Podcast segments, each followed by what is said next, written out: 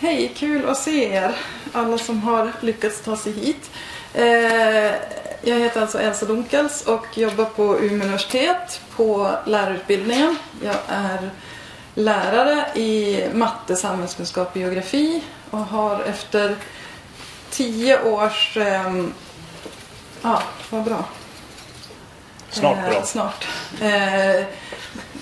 Ungefär tio år ute på skolgolvet så hamnade jag på lärarutbildningen och där har jag varit i snart femton år. Och de, den senaste halvan har jag ägnat åt forskning om unga och nätet. Och den kan behöva en påminnelse så här bara. Det kan vi alla behöva ibland. Ja.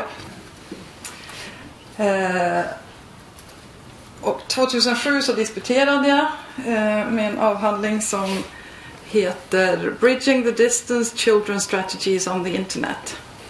Och som alltså handlar om hur barn agerar på nätet. Och mitt fokus var egentligen faror på nätet och hur barn hanterar det.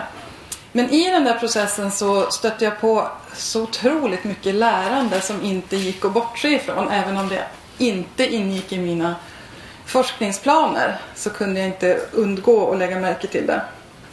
Och det bildade ytterligare ett forskningsspår för mig.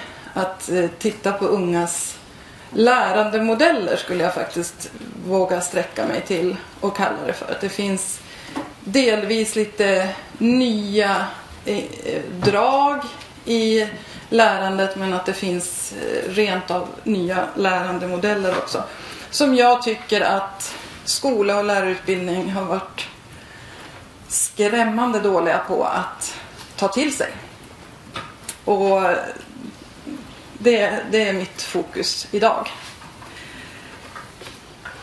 Här, eh, hashtaggen för idag ser ni där, K P N tolv, och där finns ju den också. Eh, det vore jättetrevligt om ni kommenterar via Twitter. Nu eh, är inte jag sådär att jag kan fokusera på många olika saker på en gång.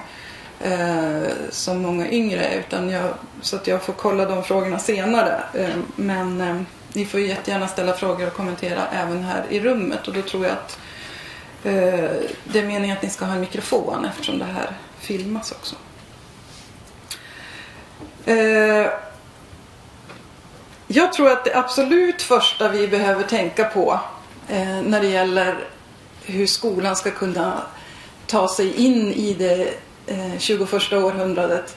Det är att fråga oss om vi verkligen är intresserade av att ändra skolan eller utbildningsväsendet, eller om det är själva lärandet vi är intresserade av att utveckla.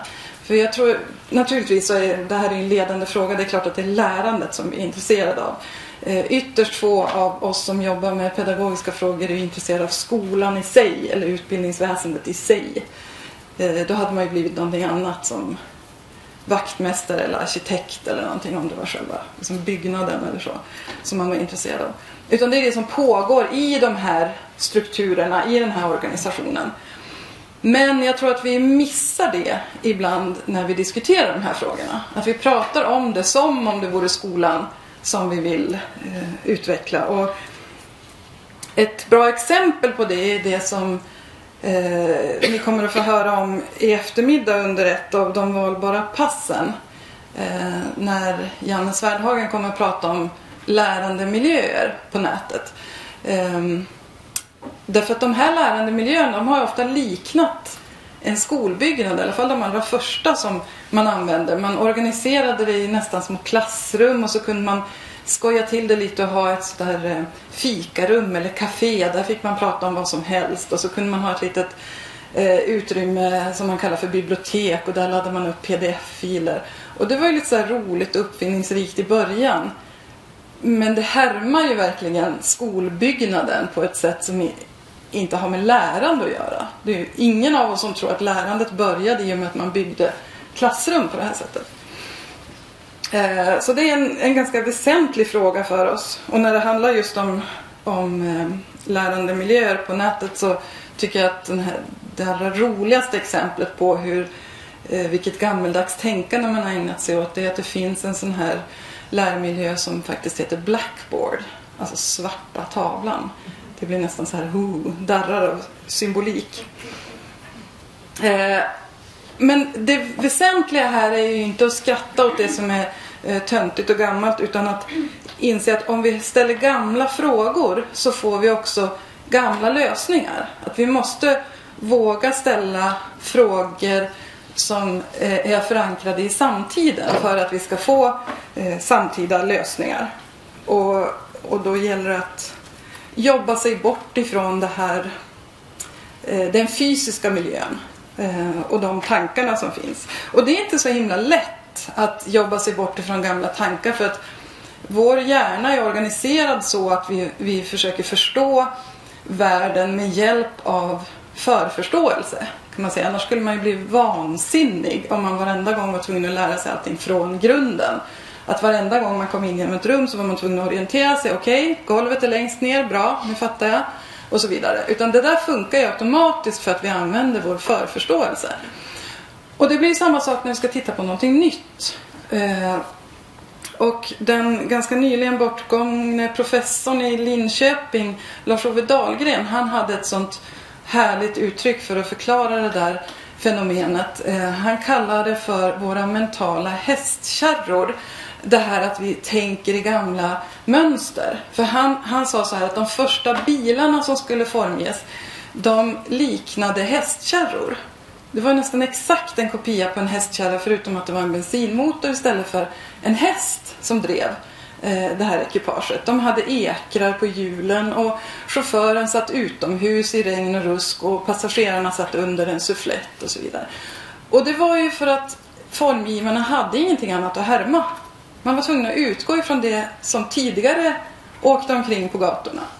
Och så småningom så hittar man då eh, någon sorts optimal form för just bilen. Och de här mentala hästkärrorna kan man ju känna igen från många områden. Och det kan ju vara ganska bra att veta att vi faktiskt funkar så också. Eh, det är inte riktigt vårt fel att vi inte kan tänka nytt från början. Men om man känner till att det är så, så kan man möjligen bryta sig loss ifrån de här mentala hästkärrorna lite tidigare än annars. Så en utmaning för oss idag är nog att förstå nätet som arena och hur vi ska sätta in det i ett pedagogiskt sammanhang. Och där handlar det mycket om att använda sig av pedagogisk uppfinningsrikedom.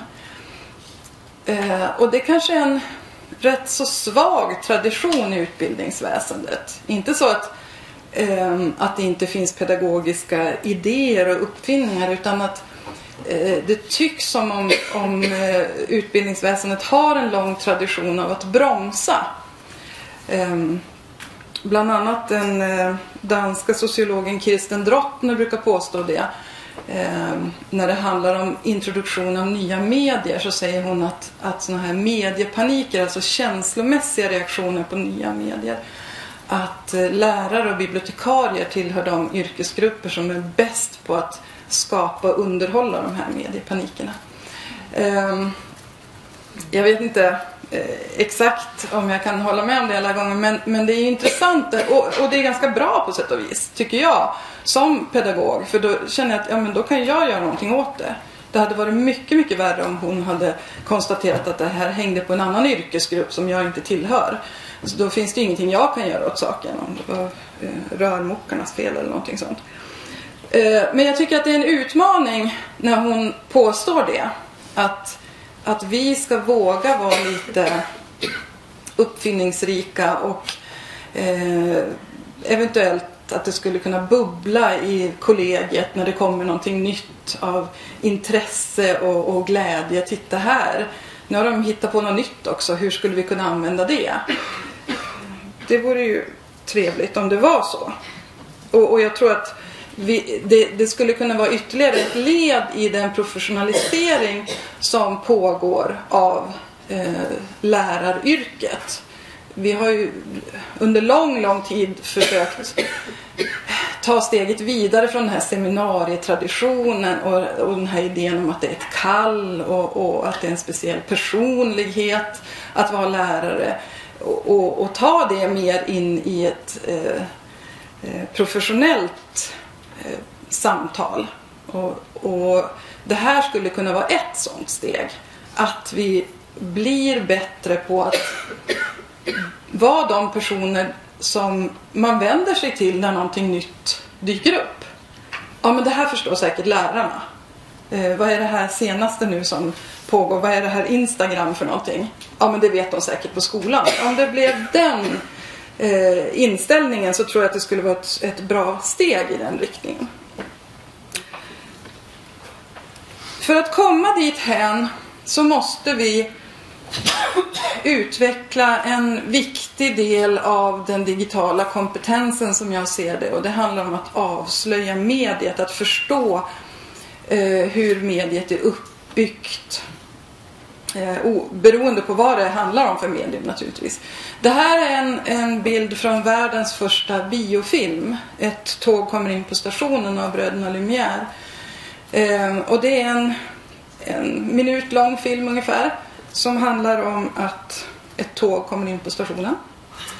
Eh, och man har eh, ställt en, eh, kameran på perrongen. Och så har man filmat när tåget kommer rusande i fruktansvärda tio kilometer i timmen. Stannar och släpper ut folk. Och det är hela filmen. Om ni inte har sett den så finns den på, eh, på Pirate Bay. Och jag ha, hade tänkt säga att, att den är fri Eh, idag att ladda ner, men det är den faktiskt inte, så att eh, jag hann kolla upp det här precis före så att jag inte skulle stå och ljuga, så att ni får absolut inte ladda ner den från Pirate Bay. Eh, tydligen tjugohundratjugofyra blir den fri, för då är det sjuttio år sedan Auguste Lumière dog, eh, så att om jag har förstått saken rätt så, så kan man inte göra det ännu.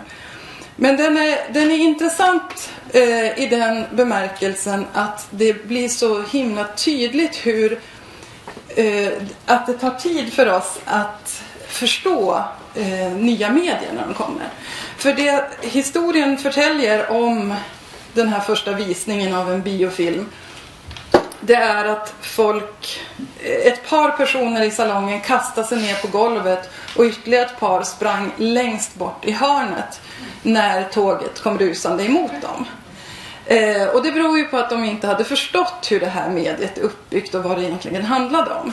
Och det är ju ingenting som vi gör längre idag när vi går på bio. Det är inte ens så att vi gråter i förtvivlan när någon dör på bioduken eller på tv eller så. Utan vi har förstått hur det är uppbyggt. Och att vi inte gråter och, och är ledsna, det beror ju inte på att vi är avtrubbade. För det kan man ju ibland höra i, i debatten om just film.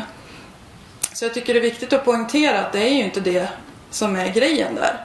Eh, inom parentes så kan man ju påpeka också att just det här med avtrubbning inför medier som film, det gäller ju alltid någon annan. Det är ju aldrig den som talar om det här fenomenet som har råkat ut för att bli avtrubbad.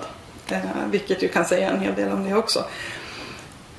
Men det här är ju alltså en, en förmåga, en kompetens som man har utvecklat. Man har förstått vad det här mediet erbjuder.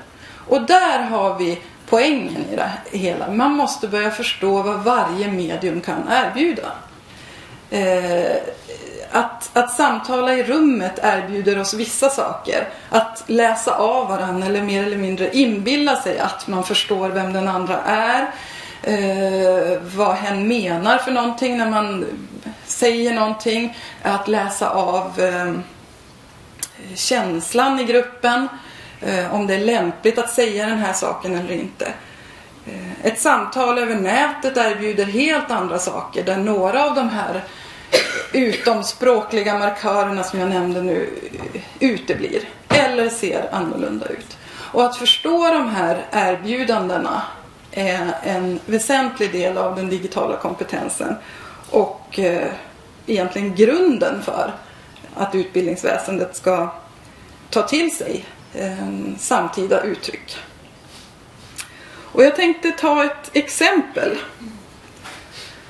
eh, på hur man skulle kunna förstå eh, att förstå erbjudandena hos eh, eh, internet och lärande på nätet.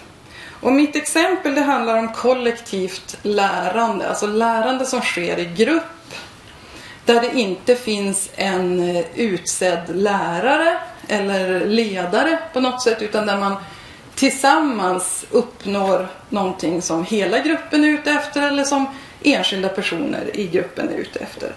Och ett bra exempel på det är då Wikipedia. Eh, Wikipedia är ett bra exempel därför att det samlar folk. Det är en, en kollektiv process, man hjälps åt, man är ute efter någonting eh, gemensamt. Men man förstår att det finns inte en person här som vi kan utse som kommer att eh, uppnå det här. Utan det är med gemensamma krafter som man gör det. Och kanske ganska små insatser från var och en dessutom. Det är ett bra exempel också därför att det bygger på en eh, generositet, en altruism. Som är väldigt typisk för det kollektiva lärandet på nätet. Och nu säger jag lärande för att det är mitt fokus och mitt intresse. Men i många sammanhang så kan man ju tänka sig att det är, um, det är forum på nätet där man inte tydligt har med lärande att göra.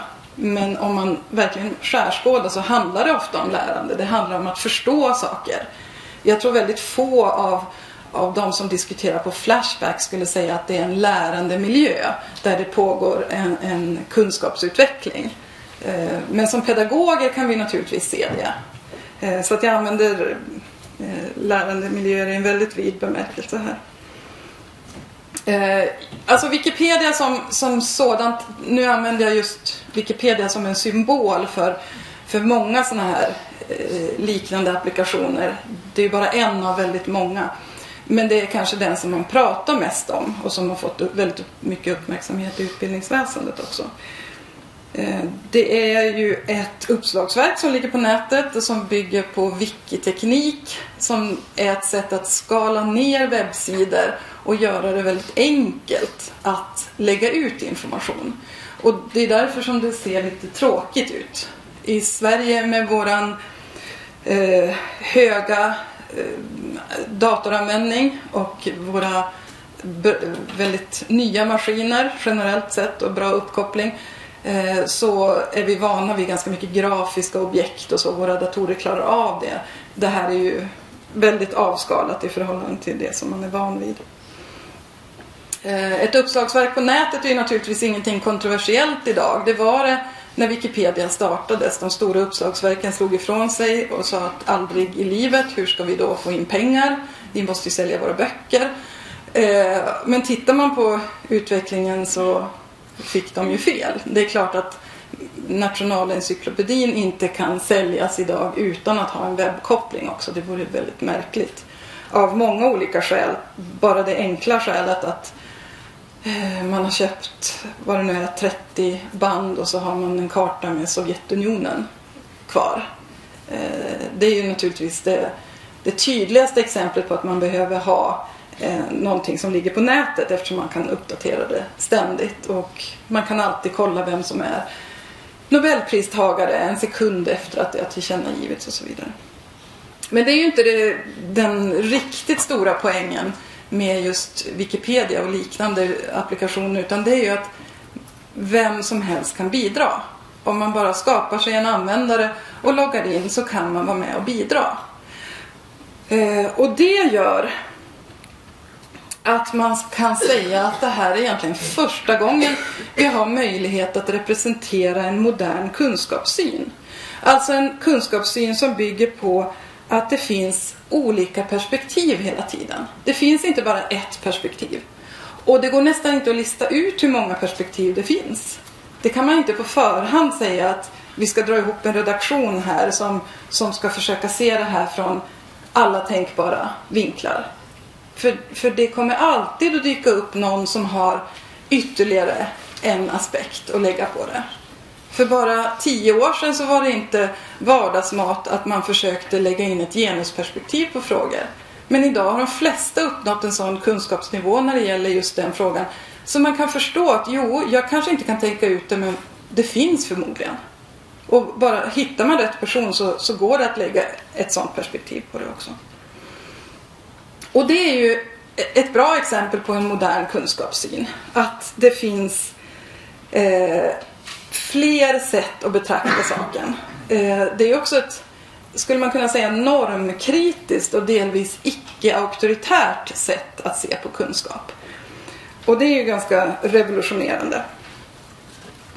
Så det är det ena, att det är modern, en modern kunskapssyn som tyvärr boken inte riktigt eh, kan representera. Boken är bra på många, otroligt många sätt, och det finns ju ingenting som tyder på att boken är på väg ut. Men en klassisk lärobok där man har försökt sammanfatta ett ämne representerar ju en antik kunskapssyn snarare. Där man då har, man har valt ut en redaktion som en gång för alla har fått jobbet att skriva ihop det som folk behöver veta om just den här frågan. Och, och det stämmer ju inte överens med våra eh, aktuella styrdokument i alla fall. Eh, det är också ett sätt att representera att man erkänner att förändring kommer att ske. Eh, vi vet att förändring kommer att ske. Att kunskapsläget som det ser ut idag, eh, det är tillfälligt. Det är just nu. Det visste man inte på antiken på samma sätt. Utan då, var det, då handlade det mer om att söka, söka rätt på sanningen som finns någonstans där ute. Och sen paketera den och dela ut den till de, de tomma påsarna, eh, studenterna. Och så ser vi det naturligtvis inte idag, utan vi förstår att, att det är under utveckling. Man kan till och med förutspå att inom ungefär så här många år så kommer vi att ha ett vaccin mot AIDS. Eh, inom så här många år så kommer vi att ha upptäckt ytterligare en livsform kanske, eller vad det nu handlar om. Eh, vi vet att det är förändring. Jag har en, en kompis som är eh, professor i, heter det teoretisk fysik kanske. Och när han började med sin forskning om strängteori, då var det riktigt, riktigt knasigt. Det var sånt där lite science fiction-varning på det, att ja, det är inte säkert det där finns. Och idag så är ju det ett erkänt kunskapsområde i allra högsta grad. Och det handlar om kanske tjugo år som det har hänt på. Eh, och där, det representeras ju inte heller av boken. Att förändring ständigt sker. Och att vi till och med förväntar oss det. Att vi hoppas på förändring. Utan har man ett, en, ett skrivet verk, då är det det värsta som finns med förändring. För då måste man göra om alltihopa.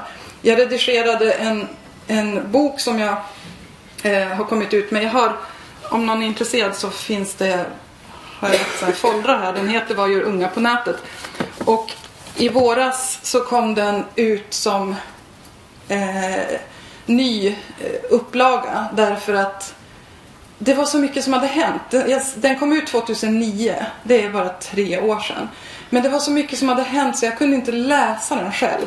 När förlaget bad mig läsa igenom så var åh, oh, på sidan sjutton, nej, alltså den här måste tryckas om, det är så mycket som händer. Och, och det är ju, då kände jag verkligen vad synd att det har hänt saker, för det blev så mycket jobb för mig. eh, Medan i ett sånt här webbaserat verk så är det ju naturligtvis en baggis att ändra på saker och ting. Det handlar också om en modern syn på själva lärandeprocessen. Det här är en bild från undervisning i Karlssons skola på femtiotalet. Eftersom man inte ser de olika eh, personerna som är inblandade som just tomma kärl som ska fyllas med innehåll av den kloka, eh, genomtänkta läraren. Utan man erkänner att eh, alla personer har en bakgrund, man har förkunskaper, man har förförståelse, man kanske har fördomar och så vidare. Och att de här är resurser som kan användas. Och det är en stor skillnad mot den antika synen på, eh, på lärandeprocessen. Och det är ju också den här moderna lärandesynen som, som syns i våra styrdokument och som vi alltså har att följa. Och som tyvärr eh, boken, eller läroboken i alla fall, inte har möjlighet att representera. Eh, det finns också en transparens i ett webbaserat system som Wikipedia. Eh, det här är en bild från censureringen av Huckleberry Finn eh, som kom ut i slutet av artonhundratalet och som blev förbjuden på många bibliotek. Och det har alltså inte att göra med att man använder ordet nigger upprepade gånger. Det hade absolut ingenting med det att göra, vilket ju skulle kunna leda till en censurprocess idag. Utan det hade att göra med att man använde svordomar och slang. Och Mark Twain anklagades då för att förflacka språket, att vilseleda ungdomen och så. Eh, I Wikipedia så blir det ju tydligt när någon har censurerat, för allting finns kvar. Det finns en, en historikflik som man kan gå in på och i varje ögonblick se vilken förändring som har skett.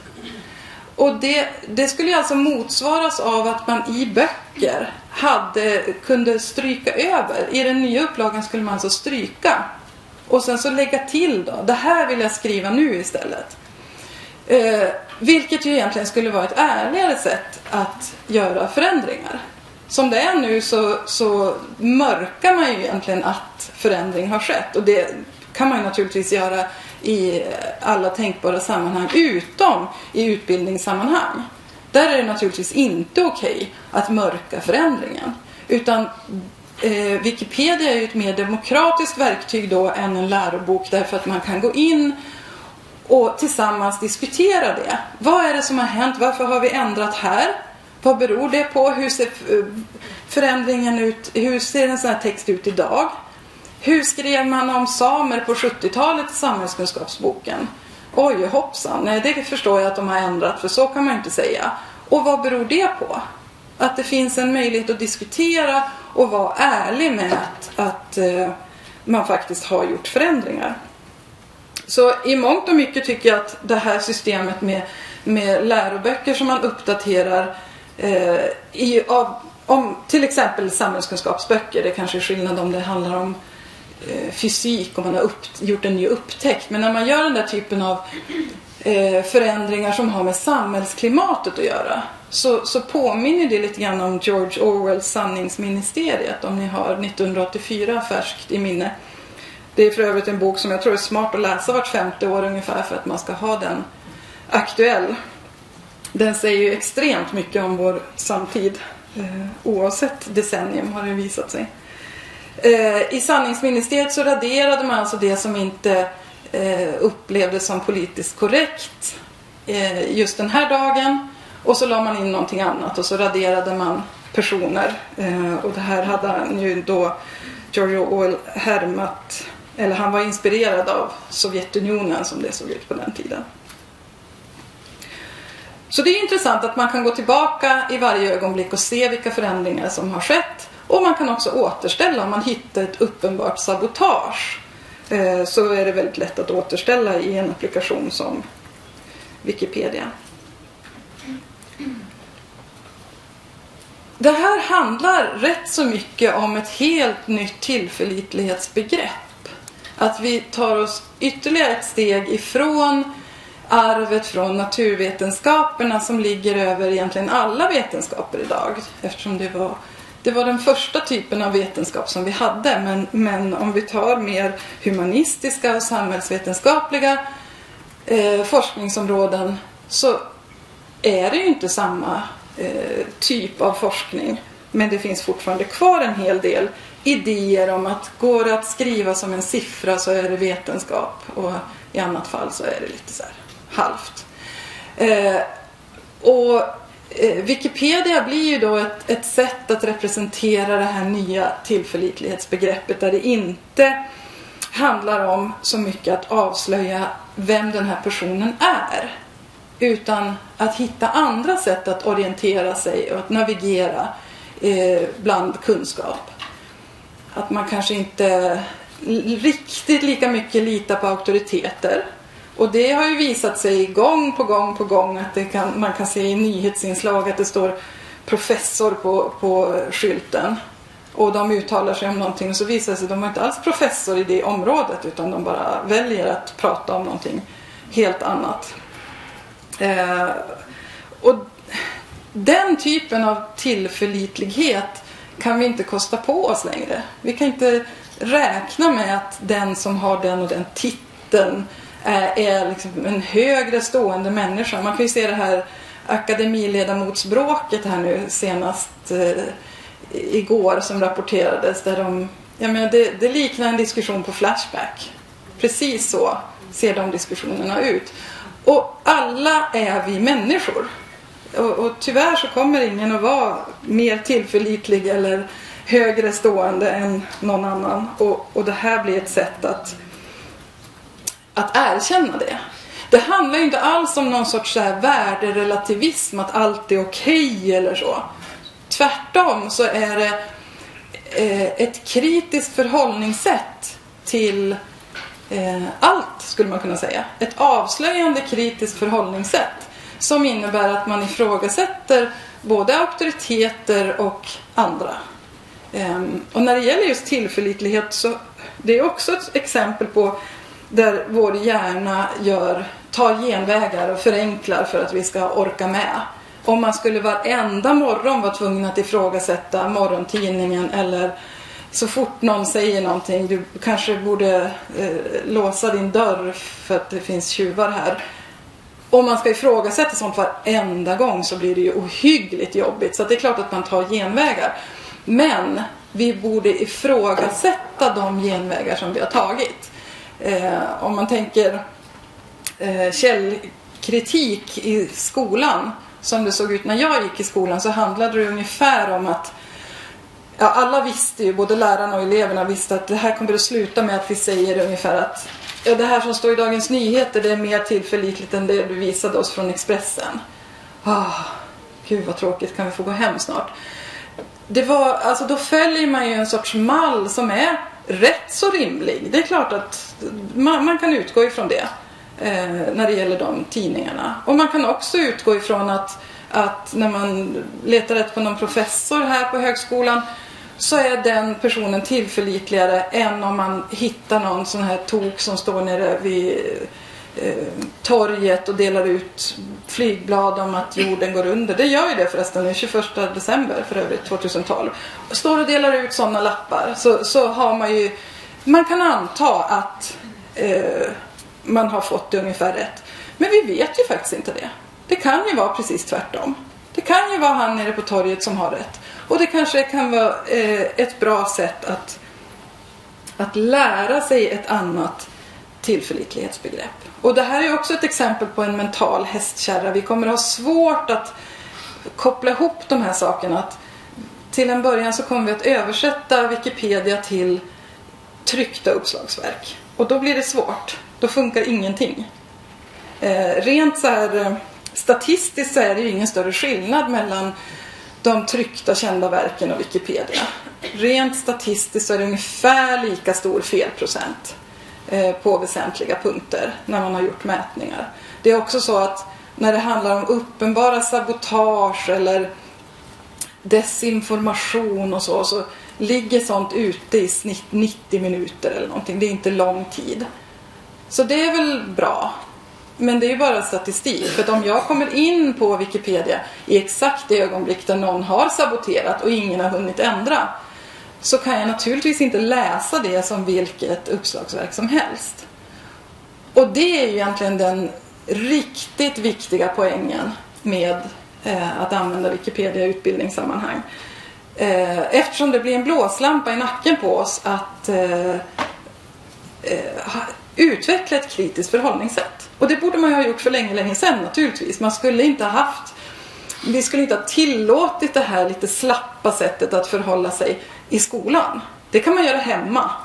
Men när det gäller utbildning så borde vi naturligtvis ha tränat elever i årtionden till kritiskt tänkande.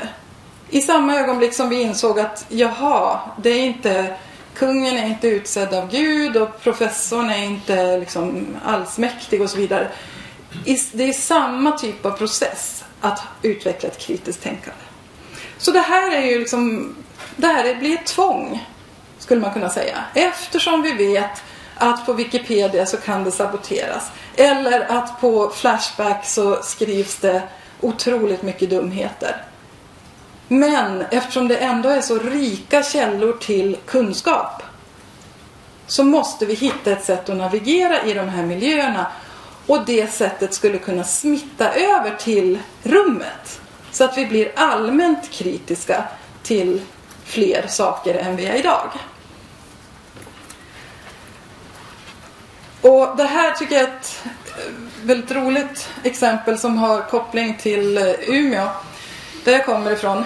Jag vet inte om ni har läst den här eh, idén som eh, den här... Ja, man skulle kunna säga att de här trakasserierna som Erika Sjöberg, eh, Sjöström heter hon, som för rätt så många år sedan var kulturredaktör på Västerbottens Kuriren. Så det är därför hon har sin bildbyline där uppe. Men sen kommer en krönika som en helt annan person har skrivit där han försöker göra sig rolig på Sagan om ringen-filmernas bekostnad och säger nu såg jag att de har blivit böcker också, skriver han. Och det där klippet, det här var ju eh, innan Instagram och, och Facebook och sånt här fanns.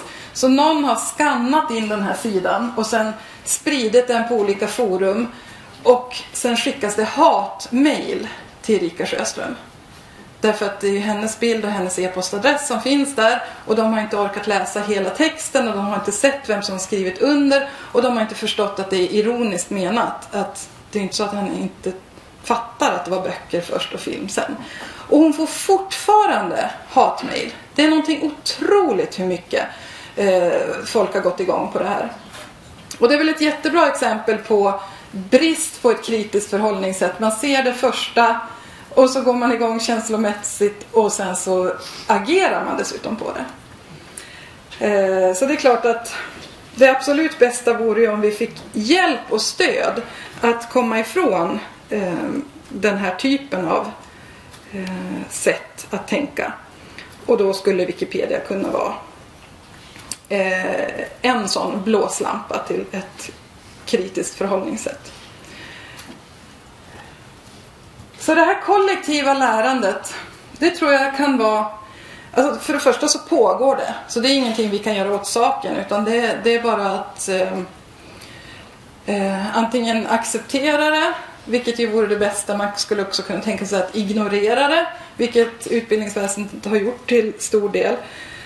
Eh, problemet är då att det utvecklas separata eh, linjer. Där, där eh, elever och studenter jobbar på ett sätt och utbildningsväsendet på ett annat sätt. Och då riskerar ju vi att eh, förlora studenter.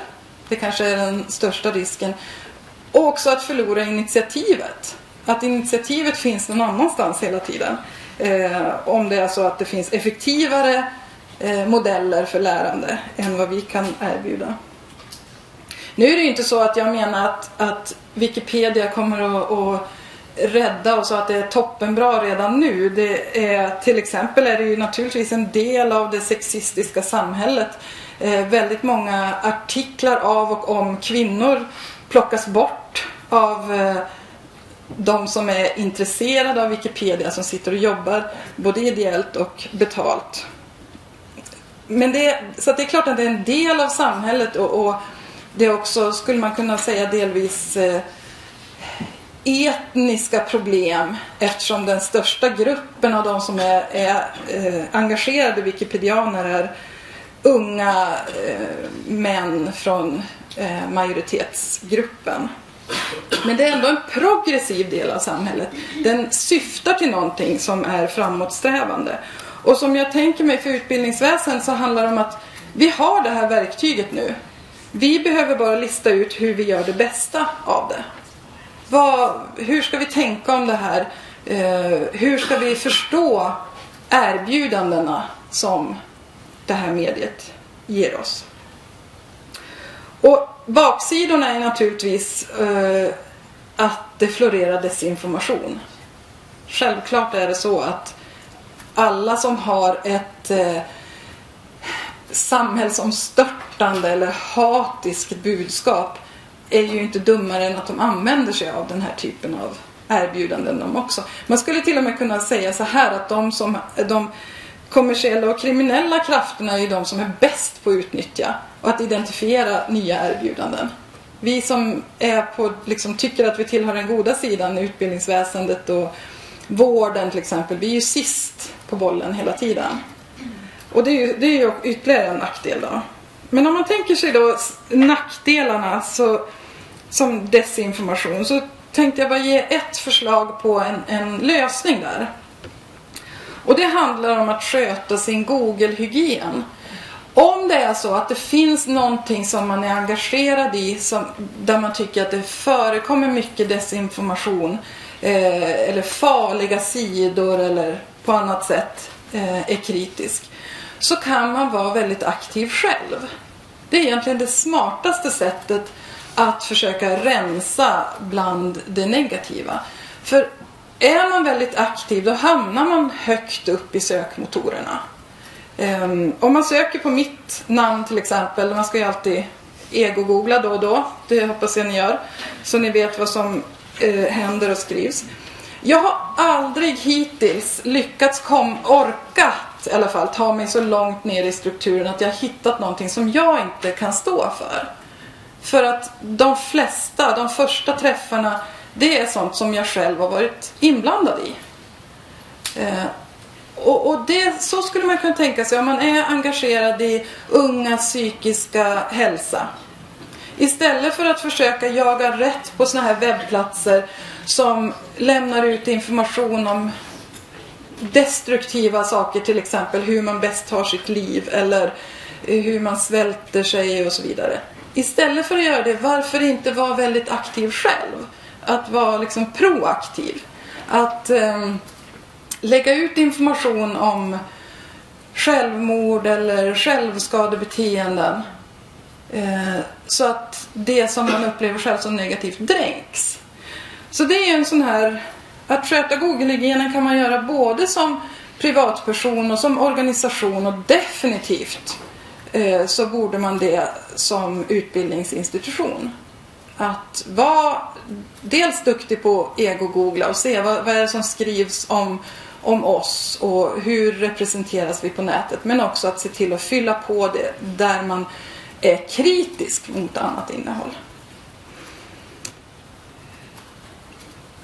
Hela det här eh, kollektiva lärandet och ungas lärandemodeller, om vi ska ta till oss det, om vi tycker att det är viktigt, så handlar det om att ha en kontinuerlig dialog. Den här bilden är av Sally Mann. Eh, tre av hennes barn fotograferade nitton åttionio. Eh, jag tror att det gäller att vi tittar oss omkring. Att vi välkomnar en, en diskussion och ett samtal om de här frågorna. Och inte är eh, oroliga för det. Att det inte kanske är vi som har initiativet hela tiden, utan att det kan komma från annat håll också. Så med det tänkte jag avsluta. Här har ni mina kontaktuppgifter. Eh, dels så har ni min populärvetenskapliga blogg Kultur punkt net som jag har drivit in en oherrans massa år. Jag kommer inte ens ihåg hur länge det är. Eh, och sen har vi Nani-projektet eh, som är en frågelåda om unga och nätet. Eh, där man kan ställa frågor om såna här saker om man vill. Egentligen en ganska dum idé. Jag ville att det skulle bli ett tv-program först, men jag fick nej från alla tv-kanaler. Jag tänkte mig att det skulle vara sånt där nani-program fast om nätet. Ja, det gick inget bra. Eh, men jag fick faktiskt finansiering från stiftelsen punkt se som ni kommer få höra om sen. Eh, för att göra en frågelåda på nätet. Men då var det någon som sa, men ursäkta, hur dum är du egentligen? Om du tror att folk oroar sig för det här med unga och nätet, varför tror du att de ska gå in på internet och ställa frågor då? Ja, det är ju sant. Men nu finns den där i alla fall. Och så får ni jättegärna eh, höra av er till mig på Twitter också. Ja, jag tror faktiskt inte att vi hinner några frågor nu. Jag måste försöka släppa in Janne. Ja, är det någon som har någon fråga eller kommentar? Så kan ja. Hej. Var ni med? Ja, jag heter Katarina Hedfeldt och jobbar här på högskolan, och vi tillsammans med två kollegor har vi ett projekt finansierat på högskolan som handlar om informella lärmiljöer på nätet, där vi tittar på fankulturens just i den här synpunkten, och då, då och just för att hur det kan inspirera oss till nypedagogiskt tänk och så vidare i, i undervisningen. Och då så är det här med kollektiva lärandet väldigt tydligt på de här sidorna när de har valt själva, och lärandeprocessen är ju väldigt stark, det syns ju. Och det här med participatory culture då, när man gör allting tillsammans, man får en kollektiv intelligens på det sättet att allihopa hjälps åt att bilda kunskapen ihop och så vidare. Och det är ju inspirerande, de formerna och så vidare. Men det som det krockar med sen, det är ju våra examensformer. Mm.